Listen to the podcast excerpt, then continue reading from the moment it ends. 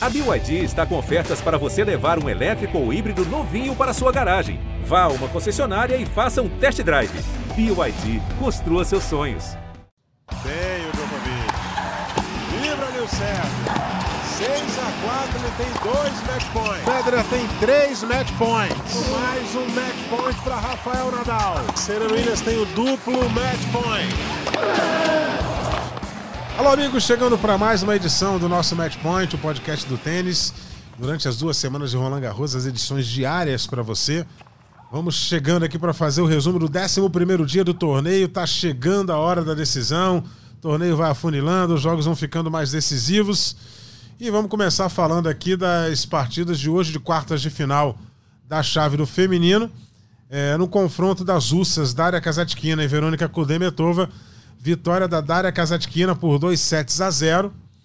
E no confronto entre a Iggs Viontech da Polônia e a Jéssica Pegula dos Estados Unidos, a cabeça de chave número 1 um, e a atual número 1 um do mundo, Iggs Viontech, levou a melhor também por 2 sets a 0, é, formando uma das semifinais. A outra semifinal já estava formada com a Martina Trevisan é, para enfrentar a Coco Gauff numa das semifinais de Roland Garros em 2022. Aqui comigo, Ricardo Bernardes e Narc Rodrigues, para analisar esses jogos de hoje, é, de quartas de final do feminino.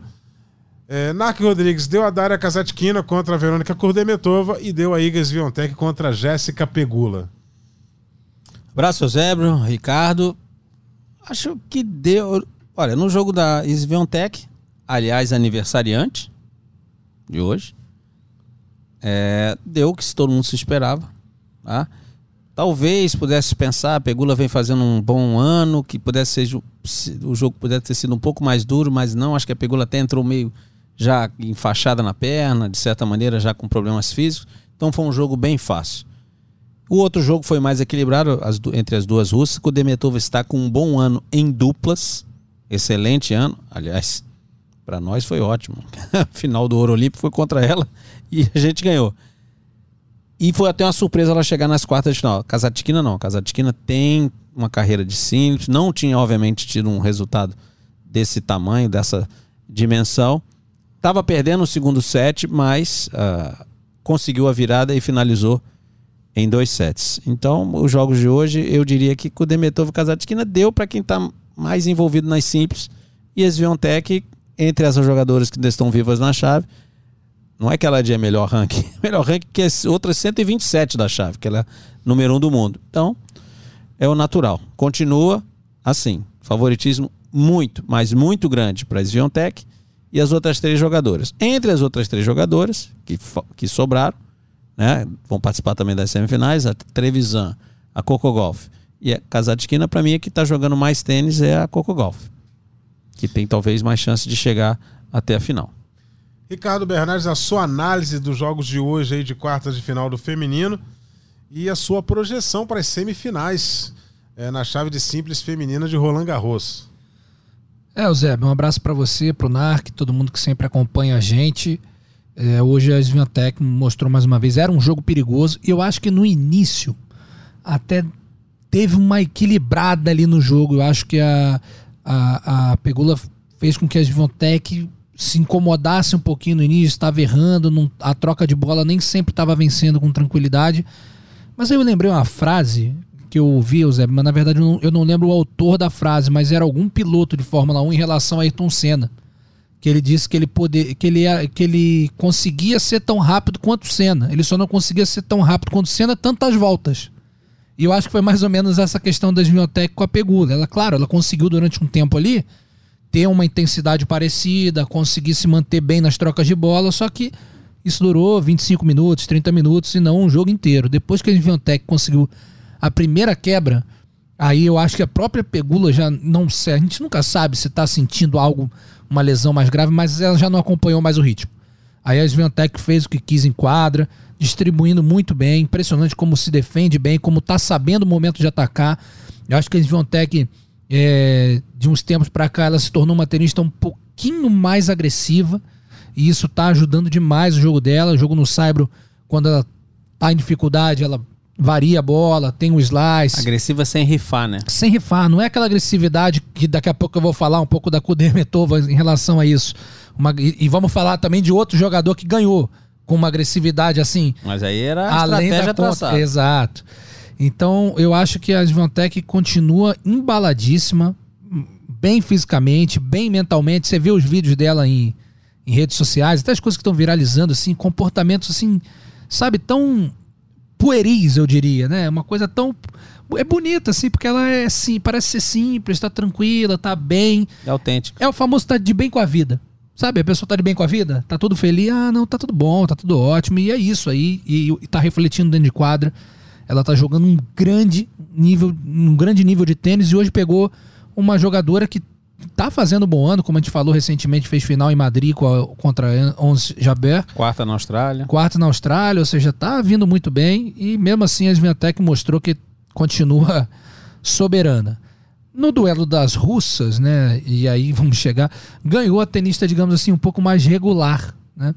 A Kazatkina tem um jogo mais seguro, né, um jogo mais organizado, não não foi tanto para as bolas assim, até porque a Kudermetova era uma coisa um pouco é, aleatória. A verdade é essa. Ela queria resolver na base da pancada, como entra muito, muitas vezes ela conseguia ganhar o ponto, mas a maioria das vezes ela errava. Né?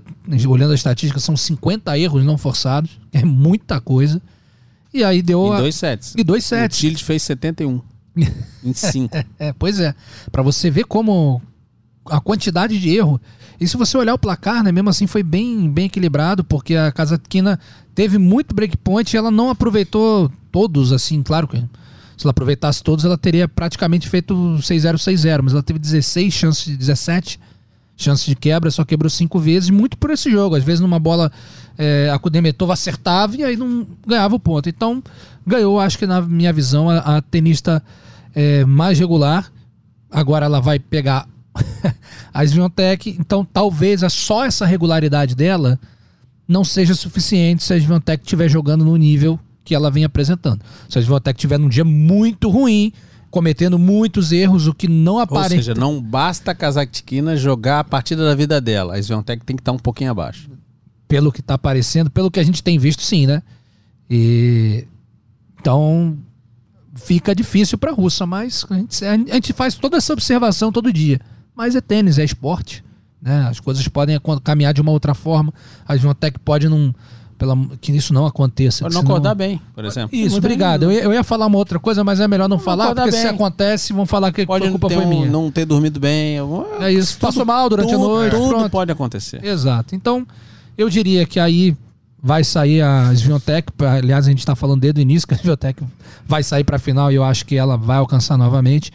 E do lado de lá eu concordo com o Narc. A Coco Goff tá jogando, tá jogando bem. Gente- eu falava sobre isso, né? Eu, eu acho que ela amadureceu. Tá, tá viva nas duplas também, ou seja, tá fazendo um ótimo torneio. Só que do outro lado tem uma tenista também, cara, que eu sempre. Essa magia dos tenistas inesperados. Lembra até a Podoroska no ano que, que chegou até a semifinal, né? E a, a Trevisan acho que pode ser por aí. Ela não tem responsabilidade nenhuma, apesar de ser uma tenista mais experiente que a Kogolov. Claro que ela quer chegar na final, mas a responsabilidade da vitória ela não tem. Então, entrar em quadra, fazer o jogo dela, um jogo muito aguerrido, né? Um jogo que ela mexe muito bem as pernas, é, gosta de usar um pouco o ângulo, tenista canhota, pode representar uma. Corre muito, corre muito. Corre muito, corre muito. Pode apresentar uma ameaça, assim, pra, pra Coco Golf, mas seria interessante uma final, hein? Sviontek e, Golf. Né? Duas Sim, jovens, Sim, e, e guerreiras, né? Histórias bacanas, duas, assim. Ah, E, a com- Coco Golf é onde menos se esperava, né? Porque É. tá vem esse prodígio aí. Wimbledon, né? Lembra quando ela surgiu em Wimbledon, US Open. E aí vai, imagina, fazer a final na Austrália. Não, Perdão, Paris. em Roland Garros, no. França. É verdade. Não.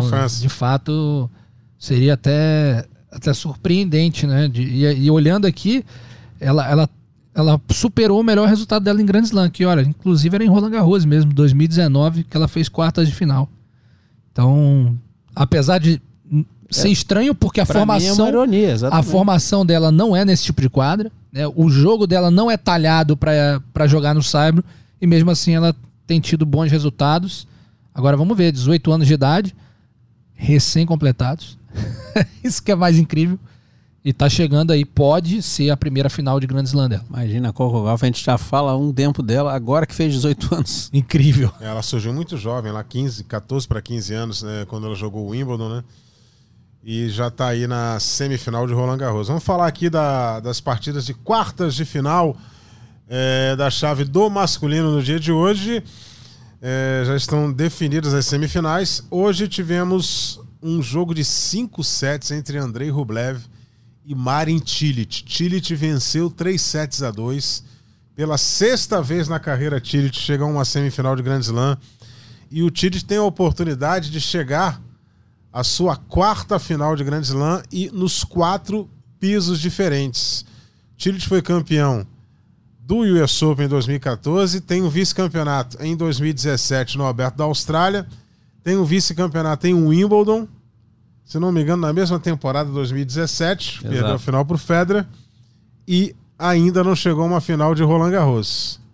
Ou seja, o Tillich tem a chance de chegar à final dos quatro grandes lãs, ele já tem um título e sonha em conquistar o segundo. Que partida que ele fez contra o Andrei Rublev. Na, na medição de força, Ricardo Bernardes, do fundo da quadra, naquela pancadaria, o Tillich conseguiu impor o golpe que ele tem melhor, que é a direita. E aí o Rublev não aguentou a, a, a onda, não segurou a onda lá do fundo da quadra, acabou sendo derrotado.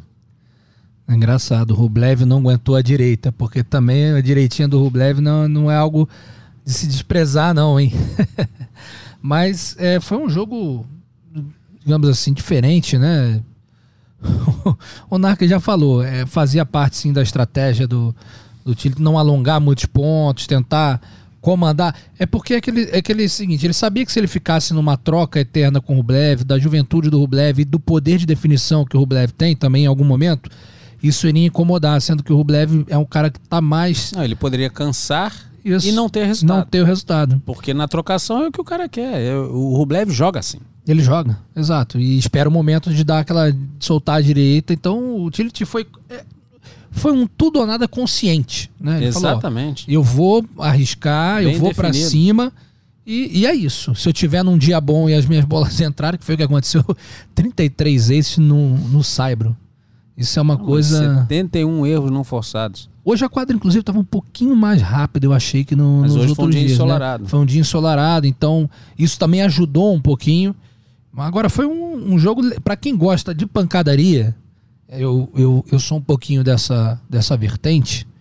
Foi um jogo muito bacana de, de acompanhar. E no início até pareceu que quando o Rublev sai ali, né, já larga na frente ali, parecia que a coisa não ia andar. E no, no segundo set o Chile já começa a encaixar muito bem os golpes e equilibra o jogo. Eu confesso, esse eu confesso que eu não esperava que o que o Cilic fosse passar pelo Rublev, mesmo depois de ter feito aquela, aquela partida anterior muito, muito legal.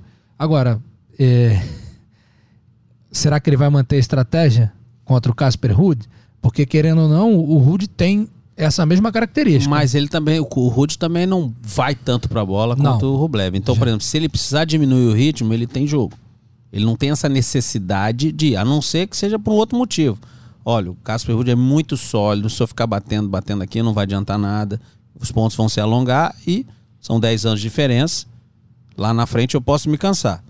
Então, não sei, a estratégia pode ser semelhante, mas com um pouquinho, vamos dizer assim, de margem. um pouco Não- menos de risco. É, não tá funcionando, eu posso tirar um pouco a força, porque o Casemiro não impõe tão, um ritmo tão forte assim. Hoje foi incrível. O que ele errou, por exemplo, de devolução de segundo saque, mas foram vários. E aí, se você olhar no primeiro momento, como é que ele faz isso? Um 30-40, um 15-40, não põe na quadra, faz o adversário jogar. É porque tava na estratégia dele. Era atacar. E o mais legal quando você traça uma estratégia dessa de risco é que a mente tem que vir junto. Porque a mente tem que aceitar os erros. E não é fácil isso para um jogador. Olha, você vai errar. Vou errar? Vai.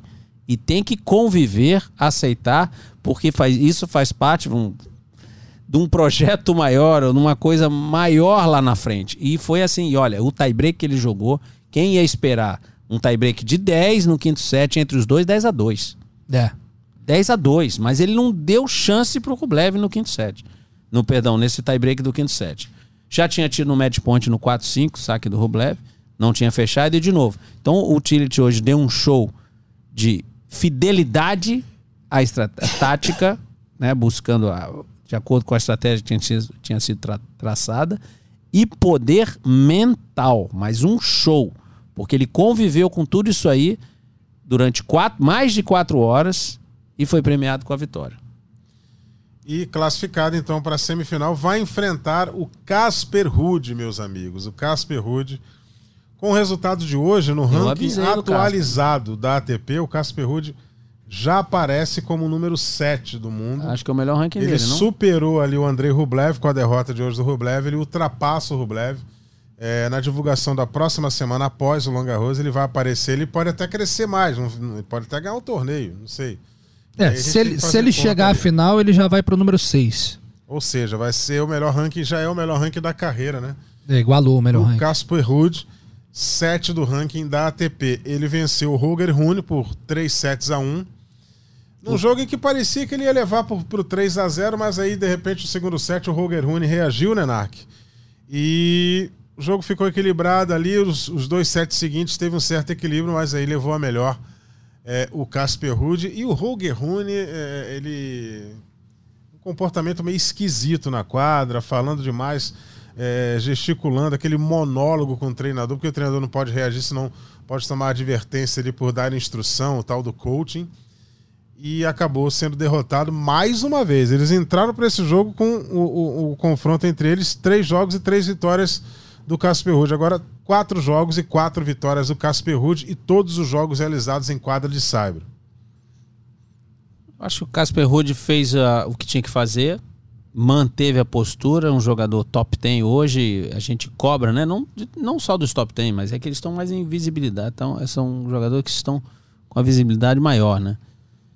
É, a atitude, ele teve uma ótima atitude, o Casper Ruud, teve problemas, é verdade, teve problemas, teve que fazer ajustes, porque o Roger Rune é aquele jogador, é muito jovem ainda, e é até difícil você traçar um. tentar entender qual é o padrão tático do Roger Rune. O que que ele, ele é bom no quê? Ele, que- como é que ele joga? É até difícil, porque ele, de vez em quando, ele sai dando tudo na bola, aí de repente ele começa a dar uma curta, aí saque sobe, mas assim, não, não tem assim. não enxerga numa variação. A gente tem que. O, o jogador tem que ter uma identidade. E ainda é difícil saber qual é a identidade do Roger É, às vezes nem ele mesmo sabe, É, né? ele é muito jovem ainda. Não ele tem é essa muito jovem. maturidade tática ainda. Exatamente. Aí, mas ah, isso nós estamos falando do jogo. Eu ainda acho também que tem que, obviamente, é apenas 19 anos, ma- amadurecer em relação a posturas, atitudes também. Reclamou demais, falava sozinho, olhava pro técnico, sabe? Como que toda hora tivesse precisasse arrumar uma desculpa para aquele erro, tá? Até teve algum tipo de desentendimento entre eles, lá na, na língua deles. Eles alguém falou que não devia, que até isso ficou visível no cumprimento junto à rede ao final da partida, mas é um jogador que tem muito, mas muito talento. E é sempre bom lembrar, ele chegou nesse torneio como 40 no mundo. Então, se a gente disser que ele chegou, né? Ele chegou até as quartas de final, gol do Cipaz no meio do caminho, gol do Chapovalov também na estreia. Ele fez o que tinha que fazer e tá, tá naquela subida gradativa. Os Talvez, 30, né? é, talvez se ele subisse demais, é aquele salto que a gente sempre aqui fala que é perigoso. Né? Então eu acho que tá na subida gradativa. Tá? Vai aprendendo no circuito aí. Agora, alguma coisa aconteceu ali que talvez a gente pode olhar depois, as entrevistas, tentar pescar aí alguma coisa que aconteceu. Agora, o Casper Ruud, eu já tinha falado, com a derrota do Medvedev, talvez fosse o cara que tivesse mais chance de chegar à final. Vai enfrentar o Marin Cilic embaladíssimo, bate muito forte na bola o Cilic. Aliás, estava falando, Eusébio, da direita do Cilic, eu acho que hoje ele ganhou com a esquerda. Porque o que ele segurou de pancada ali na esquerda e na troca, né, vamos usar o termo de, de luta, na trocação ali de backhands na cruzada, ele foi, não foi um pouco não, ele foi muito, mas muito melhor do que o André Rublev. Como ele segurou ali no backhand. E aí, em algum momento, ele chamava o jogo para a direita e, e aliado ao saque, obviamente. O Ricardo já falou, e 33 aces. No jogo de 5 sets, 33. Se a gente dividir por 4, são 8 games só no saque. Numa quadra de saibro é muita coisa. É muita coisa. Então jogou bem demais hoje o Tilt. Muito, muito bem. Gostei de em todas as situações dele. Postura, tática, físico, E, Nark, agressividade. pensando aqui, projetando esse confronto, fico pensando. Não sei se já É. se enfrentaram. Vamos dar uma olhada nisso aqui. Mas projetando esse confronto, eu fico pensando o seguinte: é, o Tirit vai vir na, na- no linguajar esportivo babando, né? Porque se botar o Tirit aí depois daqueles anos de 2017, 2018, onde foi o auge dele, e uma rebarbinha ali em 2019, do fim de 2019 pra cá, ele teve uma queda acentuada né, de, de resultados, de nível de jogo, com quase 34 anos aí, pra mim já tava até caminhando pra uma, pra uma possível aposentadoria. E, cara, é, pode cair no colo, e quando eu digo cair no colo, não é tipo, ah, porque ele não fez por merecer, não, mas pela. Por quão é inesperado uma final, no, como o Eusébio falou, no Grand Slam, que falta ele chegar até a final. Então, querendo ou não, imagina você encer- encerrou sua carreira. Ah, pô, fui campeão de Grand Slam, tal, legal. E fiz final nos outros três. Cara, isso, é- isso é enorme, né? Então, acho que ele vai vir com uma motivação. É claro, ah, o Casper Ruud também mais utility, já tendo a experiência de viver esses momentos agudos de Grand Slam, que a gente sabe que conta, né? Um nervosismo, uma, um, um dia ali que você sabe que, pô, vai. Muda a tua história ser finalista de um Grand Slam. Muda pros dois. Pros dois. E é isso que eu tô falando. E, e o Tillit ter aquela. Porque pro Casper Ruud, querendo ou não, é uma oportunidade. Seria a primeira final de Grand Slam dele. Mas é um garoto que tem um caminho pela frente ainda. Pode ter uma segunda chance. Pode ter uma segunda chance. Pro Tillit, hoje, a não ser que ele me surpreenda novamente, o Wimbledon venha muito bem, use o saque, algo, um lugar onde ele já jogou muito bem. Mas não me parece que uma outra oportunidade de uma final po- possa vir tão facilmente assim. Então, isso pode pesar na cabeça dele e falar: cara, hoje eu preciso jogar o meu melhor tênis da vida no Cyber, porque eu quero muito fazer mais uma final de Grand Slam e completar essa, essa carreira de finais de Grand Slam, que seria um, é, que é um feito espetacular, né? E aí, na que você falou, se enfrentaram duas vezes. Em 2020, Roma, Casper Ruud 2-7, né? E em Toronto, ano passado, 2021, Quadradura. quadradura 2x1 Casper Ruud, que começou a evolução dele na quadradura, né? É, mas é, é algo dependendo da quadra, às vezes E é não o que eu tô te falando rápido. também. Né, momento que o Tillit estava numa decrescente.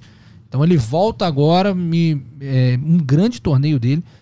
E me chamando assim, eu acho que a motivação dele vai estar.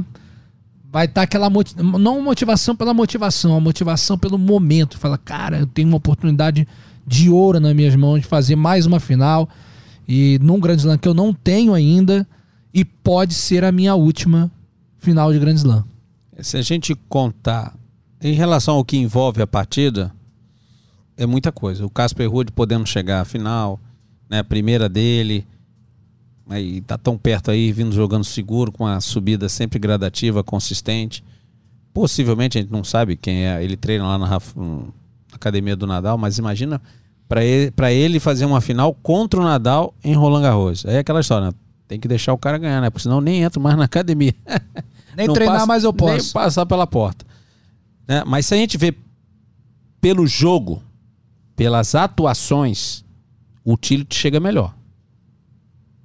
Porque o Tillit meteu 3 a 0 no Medvedev, disse na coletiva, foi uma das melhores atuações da minha carreira do Tillit, que tem mais de 10 anos de carreira, tá? E a de hoje, o Tillit chega melhor que o Casper Ruud. Agora, cada jogo tem a sua história, cada jogo, cada sete às vezes tem a sua história, né? Então, a gente tem que tomar cuidado com isso. Mas o Casper Ruud é um jogador que ele é cerebral. Talvez ele, se ele precisar Ele é só frio, passar a bola, né, é frio. Ele é- não tem tantas armas, mas ele fica ali no jogo, do jeito dele, quieto, concentrado. Tem uma, por exemplo, se o jogo ficar na trocação, de novo, vamos usar essa expressão, de backhands na cruzada, o Tite vai engolir o Casper Ruud. Porque o Casper Ruud tem, é um jogador tá em evolução, mas ele tem a direita, o forehand, muito, Muito melhor. superior ao backhand. Muito superior. Não é pouco, não, é muito. E isso passa a ser um buraco no jogo. Então eu vou lembrar aqui, o pessoal que está ouvindo a gente também, o Fernando Gonzalez. Sim. Fernando sim. Gonzalez não foi mais do que foi, porque ele foi um ótimo jogador, fez sinal de Grand Slam, ganhou desses caras todinhos aí, né, de uma geração anterior, porque tinha um forehand espetacular, talvez tenha sido mais forte, ele o Del Potro da história, mas um backhand muito fraco.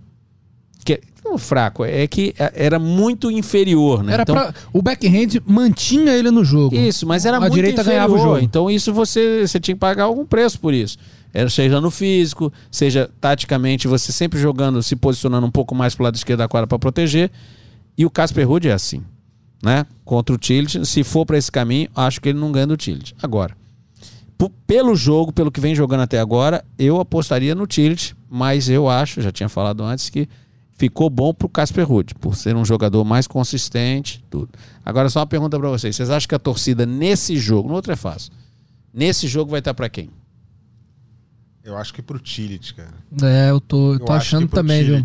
Pela história dele, assim, de, Exatamente. do Acho cara. até pelo carisma, né? É, É porque o, o que tem de bom de ser frio, quietinho, também você não, É, não pega aquelas coisas, a torcida junto com você, né? é, o Casper Ruud é, é- é um, é um jovem, né? Que tá aí surgindo, melhorando, evoluindo, mas ele é frio mesmo. Ele, ele é, ele, ele é uma mistura de Mas frio. o país dele faz frio. É, bastante. É, boa. Ele, ele é, ma- é que ele mora muito tempo na Espanha, então lá de vez em quando dá um solzinho mais caprichado. Ainda mais em Maiorca. Ô, Maiorca maravilhosa. Enfim, o, o Casper Ruud, além de frio, ele, ele é retraído, né? Ele não é um o cara famoso introspectivo. introspectivo. Eusébio, com esse vocabulário maravilhoso, sempre me ajuda. Aprendi com o Domingos Venâncio. Ah, esse aí, não, não chama ele que daqui a pouco ele vai dar uma dica de filme, de, de é livro. verdade. Pô, vai contar uma história, Domingos, maravilhoso. E, e o, o Tillich é um cara, pô, conhecido, foi número 3 do mundo, 20 títulos na carreira, como a gente tá falando aí do, do feito que ele pode É Uma conseguir. figura simpaticíssima, né?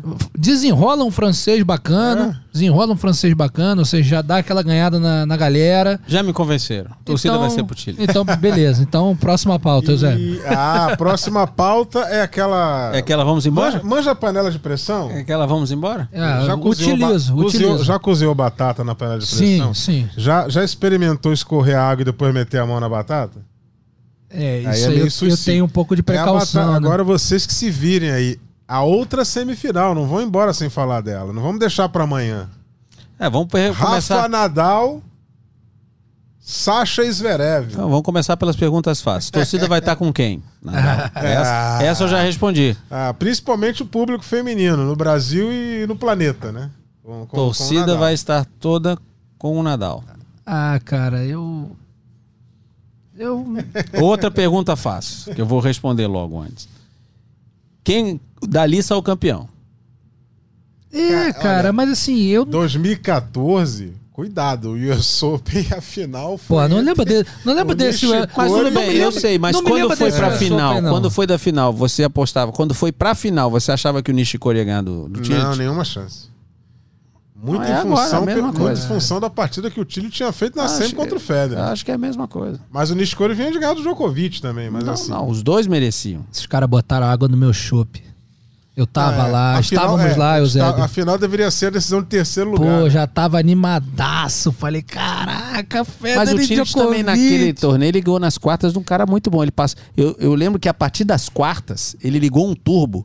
Foi 3 a 0 3 a 0 e 3 a 0 Não, foi, foi A incrível. partir das quartas. Ele, mas assim, ele ganhou 9, game, 9 sets seguidos, mas o- atropelando todo mundo. O Federer foi assustador.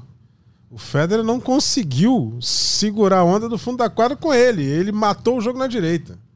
Não, foi, foi incrível. um o, massacre o que não ali. quer dizer que eu tô satisfeito até, até hoje eu não engoli muito bem, entendeu? Porque eu tava lá. Mas eu, eu já abstraí. O meu problema é, É. abstrair o Wimbledon 2019. Ó, não foi- Até hoje não, o- não passou, entendeu? O, o Tillich ganhou do Berdit nas quartas de final 3 a 0 depois ganhou do Federer 3 a 0 e a final também 3 a 0 É, ele ligou um turbo a partir dali que Foi uma coisa impressionante Passou por realmente cima de todo o mundo. que ele fez. Eu posso errar, claro, já errei milhões de vezes, erro praticamente todos os dias da minha vida, mas pra mim a final foi o jogo que nós falamos aqui ontem. Ontem, né? É. Agora, gente, é, antes da gente ir embora, é, o Tillich, se ele for a final de Roland Garros, acho pouco provável que ele vá ganhar. Mas ele indo à final de Roland Garros, será que ele pode ser considerado o, o- o melhor croata da história? Será que ele, ele, ele sobe um degrau aí acima com relação ao Goran Ivanisevic, que foi campeão de Wimbledon? Será? Dá pra considerar? Vamos ter que mandar Croácia uma tem carta Copa lá Davis com Croácia. ele? Eu não, a minha memória de Copa Davis não é muito boa. A Croácia tem título de Davis com ele? É que, é, é, na verdade, tem que procurar, né? Porque na época do Ivanisevic jogava era Iugoslávia, né? Então era É, o. mas ele já você- ganhou o Wimbledon como Croácia. Já Não. era Croácia. Já, já tinha acontecido aí a divisão. Cara, eles têm, eh, assim, eles têm várias coisas similares, né? Eh, Foram, tiveram o ranking do, do Ivanisevic foi 2, do Tillich foi 3.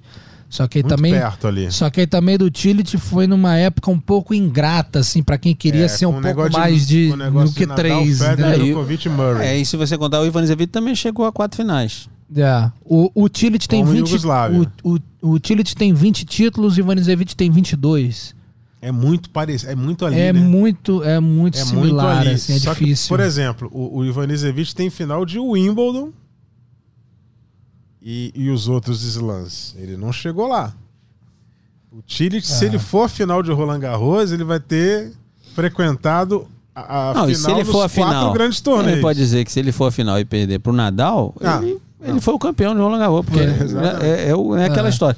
Antigamente o tênis, precisa- ah, na Copa Davis, com, certeza na Copa Davis, não sei se em outros torneios. Lá atrás, o campeão já saía na final do ano seguinte.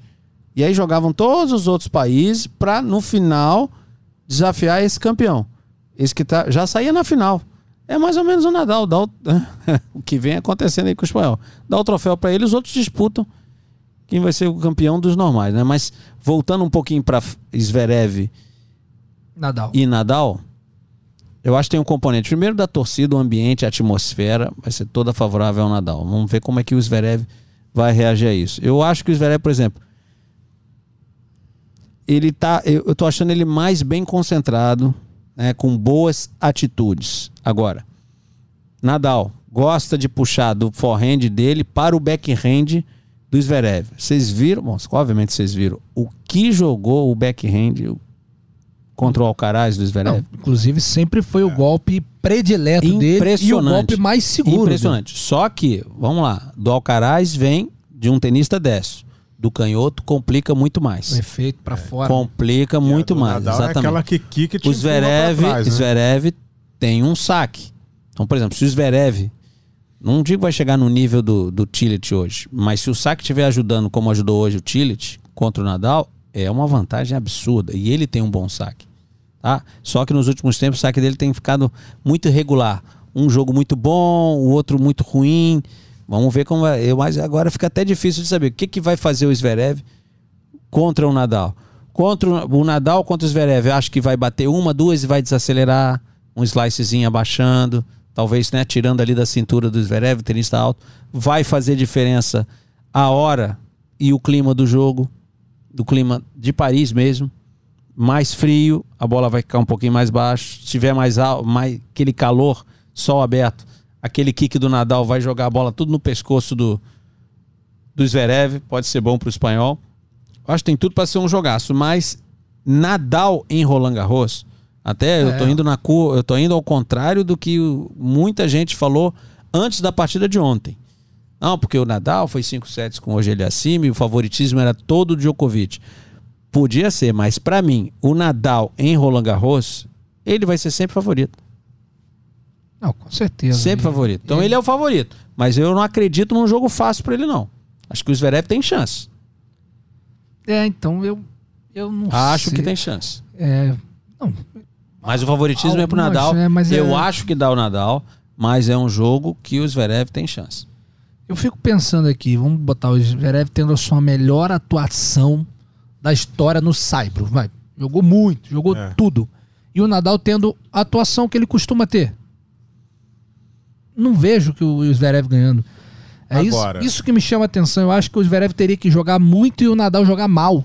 Não o que sei. dificilmente Mas acontece. tem um componente tá aí falando que num tenista pode... que é número 3 do mundo. Não, E grande- já ganhou desses caras Grandes, todos no não. Saibro, inclusive. Grande jogador, ele ganhou aqui, ó. É. Tô- Teve tô uma aberto final de aqui. Roma que ele perdeu pro Nadal. Não, o- não sei, o Eusébio tava nesse jogo, acho, não sei se lembra. O Nadal só ganhou porque choveu no meio do jogo, o jogo parou. Sim. O Nadal voltou com uma tática diferente, a quadra mais pesada, e ele ganhou, porque ele 2018. Ia, ele ia perder essa final pro, pro Zverev. Agora, tem um componente que deve ser levado em consideração. É, mesmo que o Nadal vá à final, é, depende.